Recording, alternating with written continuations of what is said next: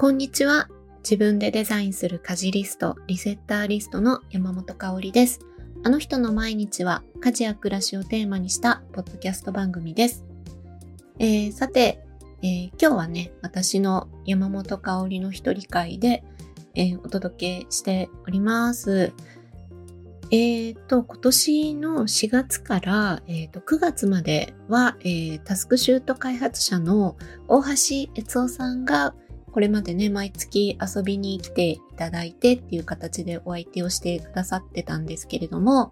えっ、と、10月からひとまず年明け3月までの半年は私の一人会を第4週目はお届けしていこうかなと思っています。まだね、ちょっとまた様子見ながら変わっていくかもしれないんですけど、ひとまず、えー、なので第1週、第2週はゲスト会で、第3週はリセッターリストのアドバイザーさんが来てくれて、で、第4週は私の一人会っていう形でやってみようかなと思っております。はい。で、えっ、と、今日は前半で、えっ、と、最近のリセッターリスト活動のお話をして、で、後半で、えっ、ー、と、お便りがね、届いたので、え、ー、と、ご紹介をしようかなっていうふうに思っております。はい。えっと、じゃあまずね、最近のリセッターリストのことをちょっと話していきますと、えー、60日プログラム、えっと、10月からね、私が担当しているリセッターリストの60日プログラムが始まっていて、えっと、今ね、現在リセッターリスト作ってみたいなっていう場合は、60日プログラムを受講していただいて一緒に取り組むっていうスタイルで進めています。はい。で、最大ね、5人までっていう少人数制で毎回募集していて、で、今回私が今やっているプログラムでは、え、ー、と、3名様のグループ、プラス私っていう形で進めています。で、毎回ね、5名までとは言ってるんですけど、えっと、もちろん5人でやる場合もあれば、えー、タイミングによってはね、マンツーマンになるっていうこともあるんですけれども、それもね、それでまたすごいいい形でサポートできたりするので、あの、受講生さんによっては、複数でグループで学ぶっていうのはちょっと、あの、大変だなっていうふうに感じる方もいらっしゃるので、その場合はね、最初からあの、マンツーマンで受講できませんかっていうふうにね、お問い合わせいただくこともあります。はい。なので、えっと、ウェブサイトにはまだちょっと今明記してないと思うんですけど、えー、マンツーマンでもね、受講可能なので、えー、例えば、どの先生と、私以外のね、すごい素敵な先生いるので、この先生と、あの、マンツーマンで受けたいなとかっていうご希望がね、もしあれば、あの、ぜひお問い合わせいただいて、で、あの、先生とその受講生さんとでスケジュール決めて、あの、タイミング合わせてね、受講という形もできるので、もしね、ご興味ある方はぜひ私の方までお問い合わせください。あの、もちろん私とマンツーマンがいいっていう方がいらっしゃったら、それも対応できますので、いつでもお問い合わせいただければと思います。えっ、ー、と、ウェブサイトの方からお問い合わせフォームもあるし、あとは公式 LINE とかインスタとかどこからでも大丈夫です。はい。で、えっ、と、今回のね、今やってるプログラムのちょっと途中経過で、あのー、印象にね、ちょっと残ってることがあるので、そのお話ができたらなと思っています。はい。で、今回受講されてる方々は、それぞれね、えっ、ー、と、大阪と神奈川と、えっ、ー、と、千葉にお住まいの方々で、なんかもうほんと素敵な方ばっかりで、えっ、ー、と、職種はね、様々なんですけど、皆さん在宅で、えー、今回はたまたまだけど、在宅でね、バリバリお仕事をされてる方が集まってくださいました。で、えっ、ー、と、とはいえ、もちろん、あの、お子さんのね、人数だったり、えー、年齢だったり、っていうのはバラバラだし、あと、ご家族によるサポート体制っていうのも、ご家庭によって全然違うっていう感じなんですが、でもなんかこう、なんかその目指すゴールはそれぞれ違うし、得意とか不得意も違うんだけど、あの、価値観をね、押し付け合ったりもしないし、自分にあるものをこう自然とあの他の方にもし役立てればっていうことで情報をね、こうやってかあのシェアしてくださったりとか、そうやって助け合いがちょっと生まれてたりとか、もうとってもあの見ていて嬉しくなる感じのサポート体制が出来上がってきてるなっていう感じです。はい。で、えっと、毎週ね、ズームの講座を、えー、1時間やってるんですけれども、全員がね、必ず出席できるってことはなかなかなくて、お仕事ね、皆さんお忙しい方なので、欠席されて、その場合はアーカイブで視聴してキャッチアップっていう形を取るっていうのが多いんですけれども、まあでもそれぞれ、えー、何回かずつはね、顔を合わせてお話ししてるんですけど、その中ですごく印象に残った、あの、発言というか言葉があって、うん、なんか、まあ、今回に限らず、どの回もなんですけど、毎回、あの、受講生さんからのリアルな言葉とか、こういうところにこう、あの、悩んでるんだよとか、こういうふうに解決したよとかっていうお話を聞くたびに、なんかもう私の方が、なるほどって思って学ばせていただいてるっていうような部分もかなり大きいんですけども、その中でも、ある受講生さんがおっしゃってたことで、ね、雑誌だったり、書籍とか、SNS とかでも家事の情報って今すごくたくさんあると思うんですけど、なんていうかこう、その中の一つのあの方針というか、に、あの、結局ね、こう、溜め込まずに、こまめな掃除こそが綺麗を、あの、綺麗な状態を簡単にキープするコツです、みたいな感じの表現が割と、あの、その方にとっては、あの、目に飛び込んでくるなっていうふうに感じられてたそうで、で、すごく、あの、なんていうのかな、やっぱり勉強熱心だったり、自分がこう、暮らしをもっと、あの、よく、より良くしていきたいっていう気持ちがあると、やっぱり情報収集もするし、で、そういうふうな家事情報をね、集めたりすると思うんですけど、で、確かにそういう情報よく見かけるなと思って、だけど、あの、だからといって、こまめにね、あの、家事をやらなくちゃいけないんだっていうことではないはずなんだけど、やっぱりそういう思いにとらわれてしまって、なかなかこう、家事の手を緩めるというか、頻度を下げてとか、そういうことができなくて困ってたみたいなお話をね、された方がいらっしゃって、で、そういうところ私もすごくある方なので、その気持ちめっちゃわかるなと思ってお聞きしてたんですけど、そう、私もリセッターリストを作る前の段階では、やっぱり家事情報をすごく集めて、で、当時もう10年以上前なので、やっぱりこう、なんていうのかな、すごくしっかり家事をされてる方の発信が多かったような気もするし、まあ、しっかりされてるからこそ、えっ、ー、と、紹介されてたのかなっていう風なところもあって、うん。なので、なんかこう、それができない、情報を集めれば集めるほど、なんかできない自分との、えっ、ー、と、比較をしてしまって落ち込ん、できない私みたいな感じで落ち込んじゃうみたいなことが、私はめちゃくちゃあったんですよね。なので、そこからね、リセッターリストで、あの、自分流でいいんだって、自己流というか自分にとってちょうどいいを探すことが大事なんだっていうふうに気づいてから、とっても楽になったんですけど、なので、あの、その気持ちがすごくそこにとらわれてしまう、情報を集めれば集めるほどとらわれてしまうっていうところは、本当に、あの、もちろんその方だけじゃなくて、このポッドキャスト聞いてくださってる方の中にもいるんじゃないかなっていうふうに思います。で、かといって別にそれは全然間違ってないし、その情報発信をしてる方にとっては、あの、こまめな掃除を、あの、汚れが溜まる前に、ちょこちょこと、こう、小掃除というか、やるからこそ、あの、うまくね、暮らしが整ってるっていうのが合うタイプの方なので、それは全然間違いじゃないし、それがその方にとっての正解だったんだとは思うんですけど、でも、それってみんながそうじゃないから、うん、あの、いろんなタイプのね、方がいるし、あの、家族構成だったり、自分の性格だったり、働き方によって、その、どのくらい手をかけられるかって全然違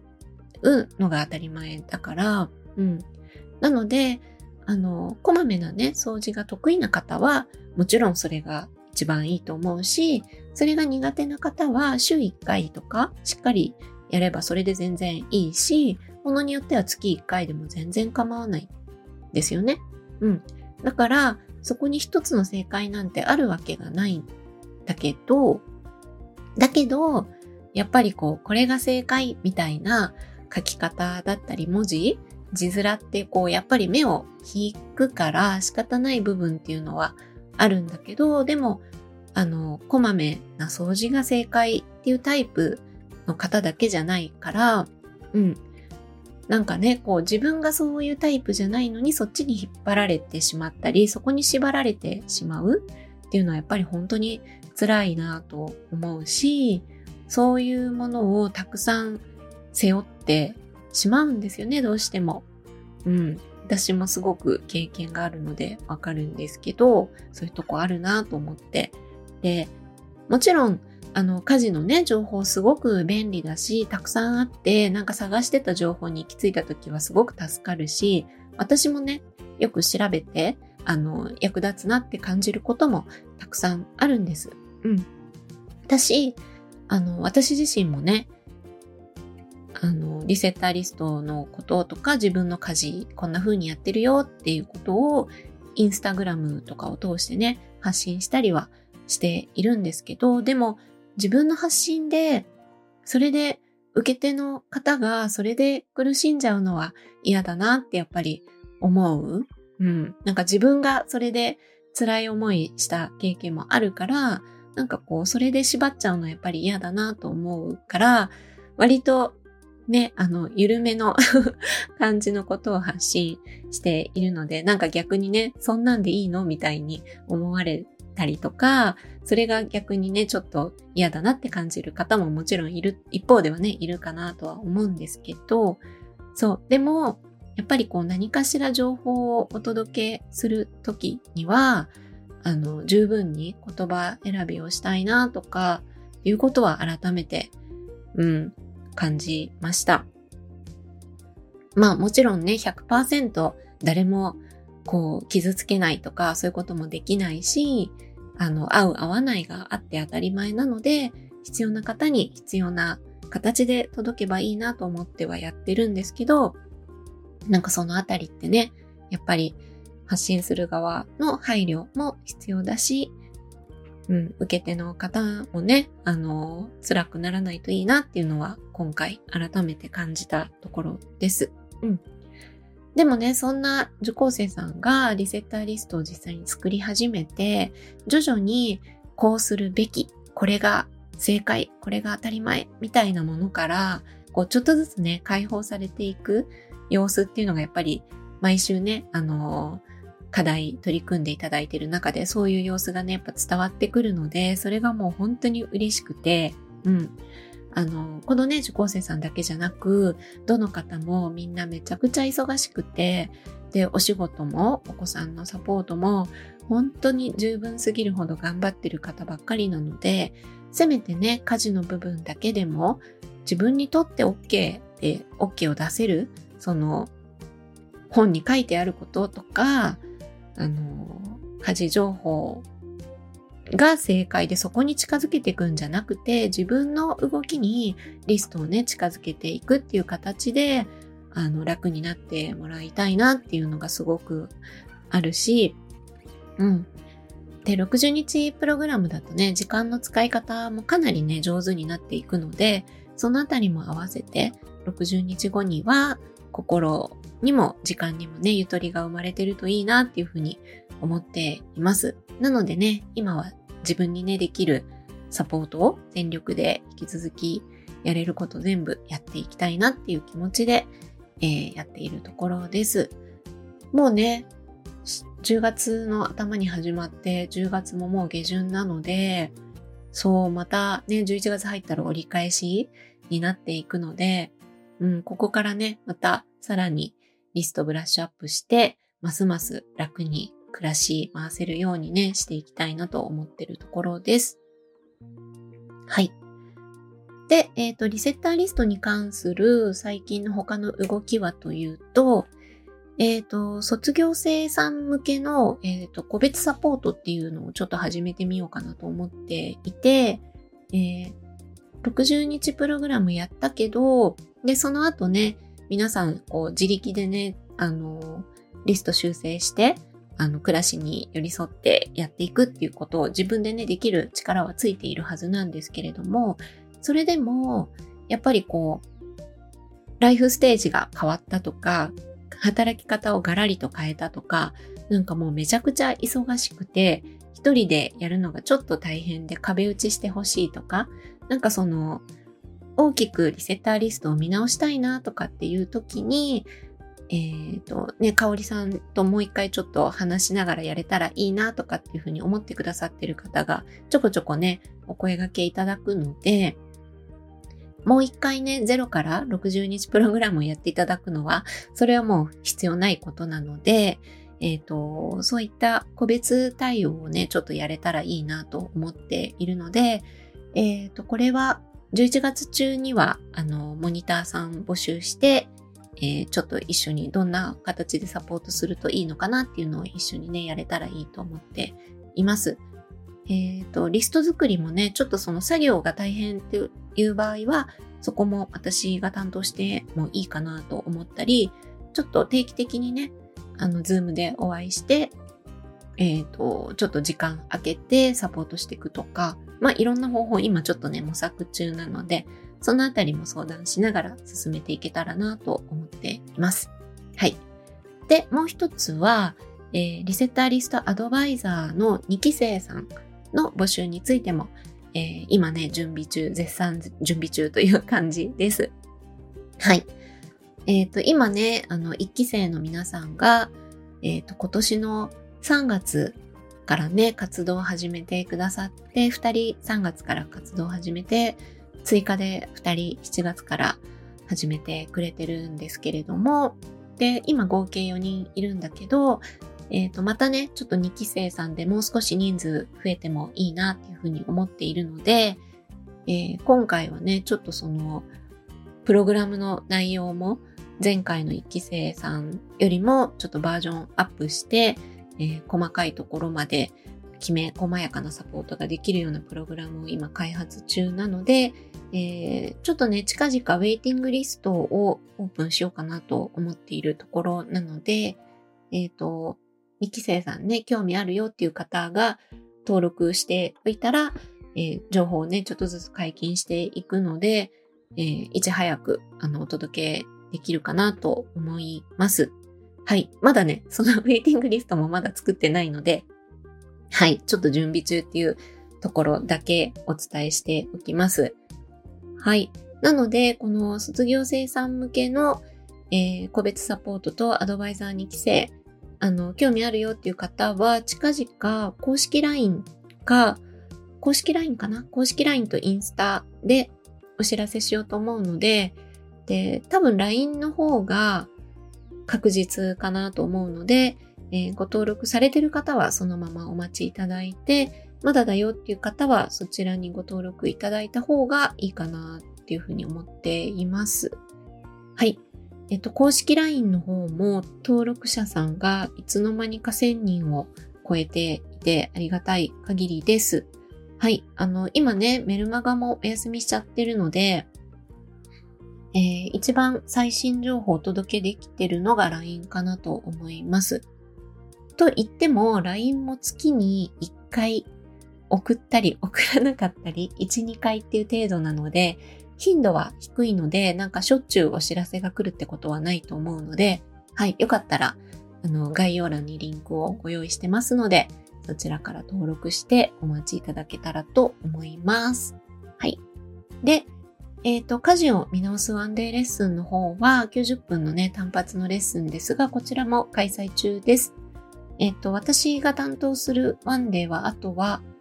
今月の31日に予定していますが、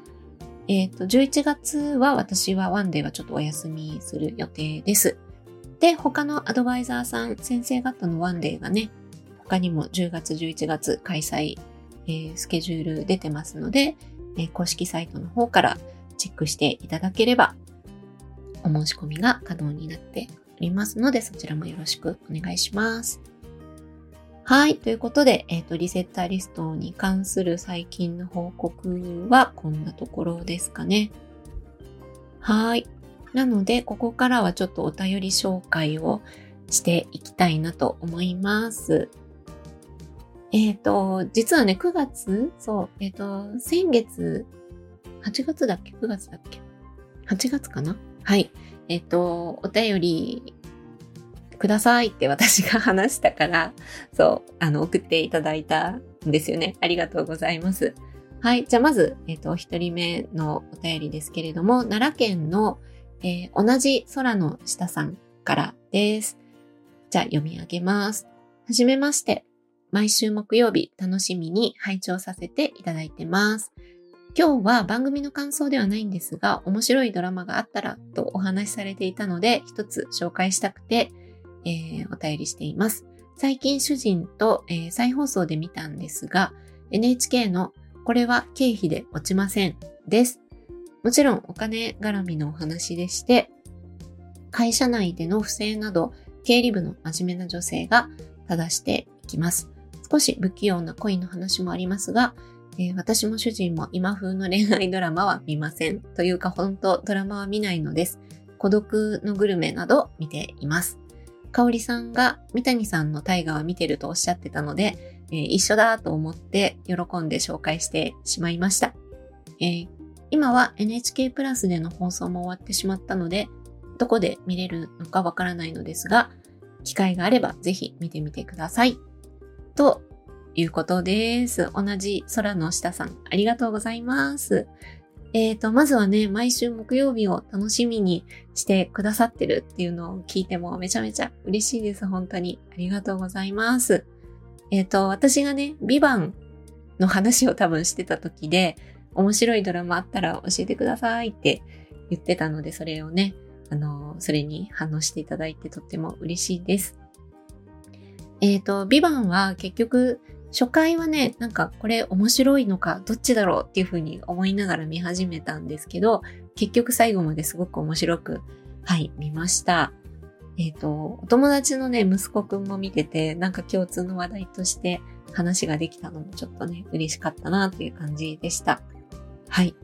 で、このドラマ、これは経費で落ちませんっていうね、あのドラマのご紹介ありがとうございます。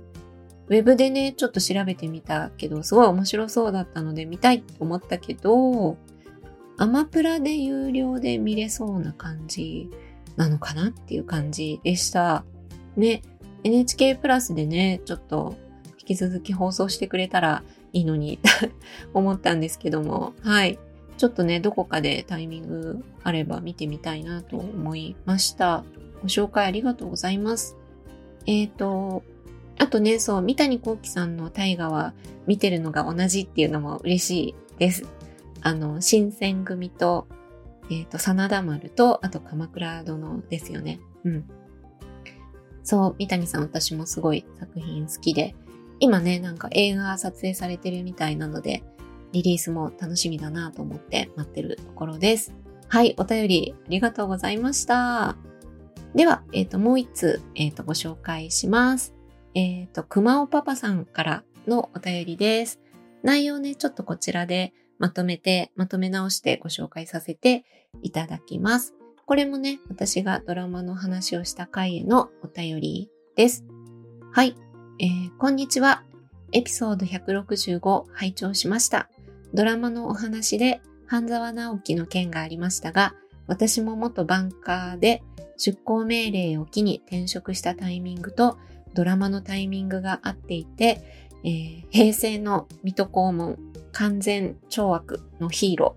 ーである堺雅人の、えー、小気味良さの反面、組織の壁の高さ、厚さを痛感したある意味、心の傷的なほろ苦さも見るたびに感じるドラマです。まもなく定年を迎えることとなるのですが、えー、仕事のあり方や家庭のあり方、昭和、平成、令和の時代の変化とともに大きく変わってきたことを肌感覚で感じています。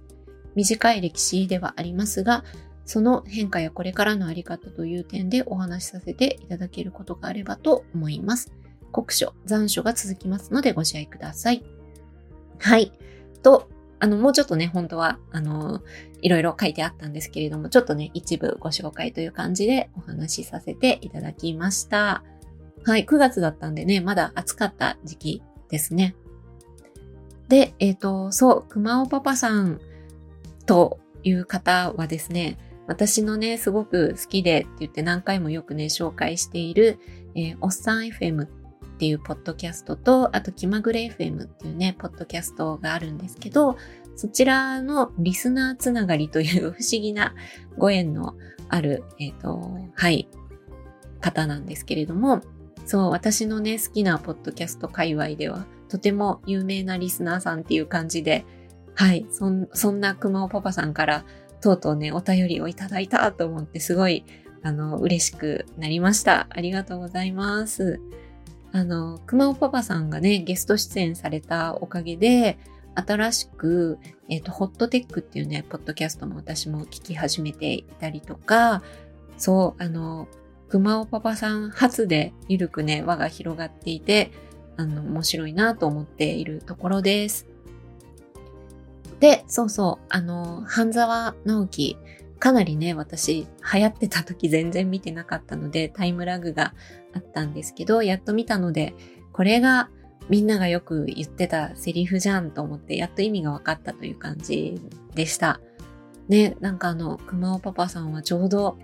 ね、そのタイミングで出向があったりとか、こう、ね、ある意味、心の傷的ほろ苦さなんてこともおっしゃってたので、いろいろね、感じることのあったドラマだったんですね。はい。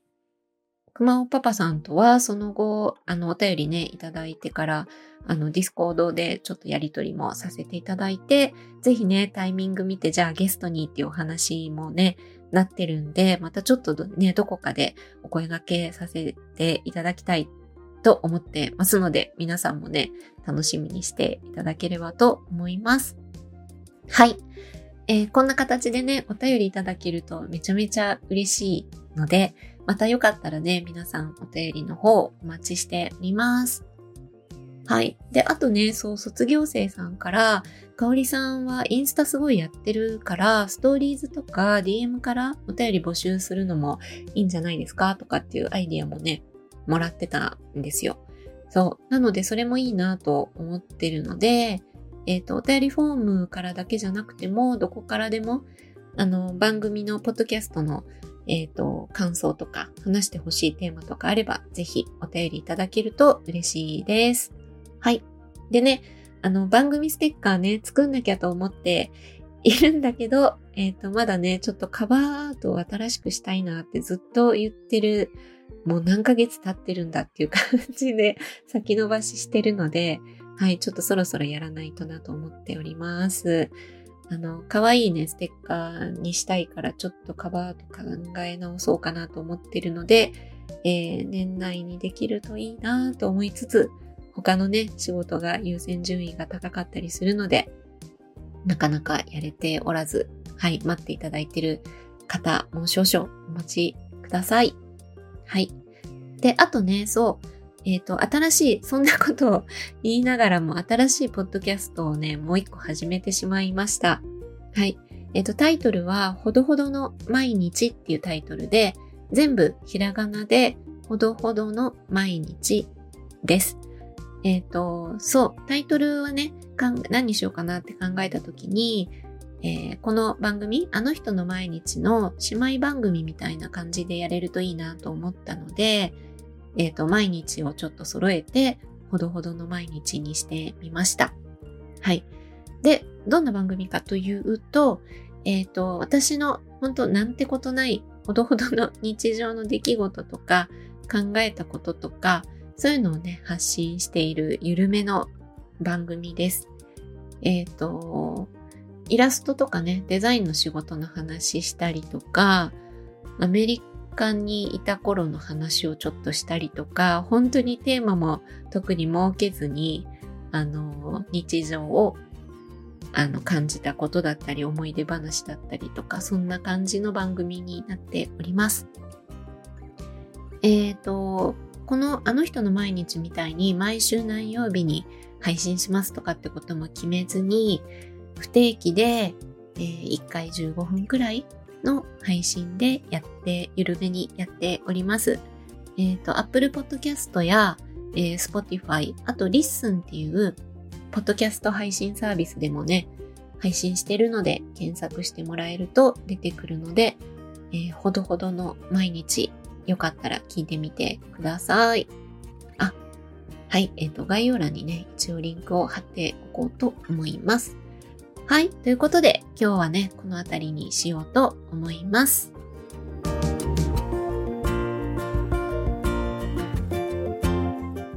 今回のあの人の毎日はここまでとなります。概要欄にお便りフォームをご用意しています。感想、質問、トークテーマなど募集していますのでよろしくお願いします。それではまた次回お会いしましょう。山本香里がお届けしました。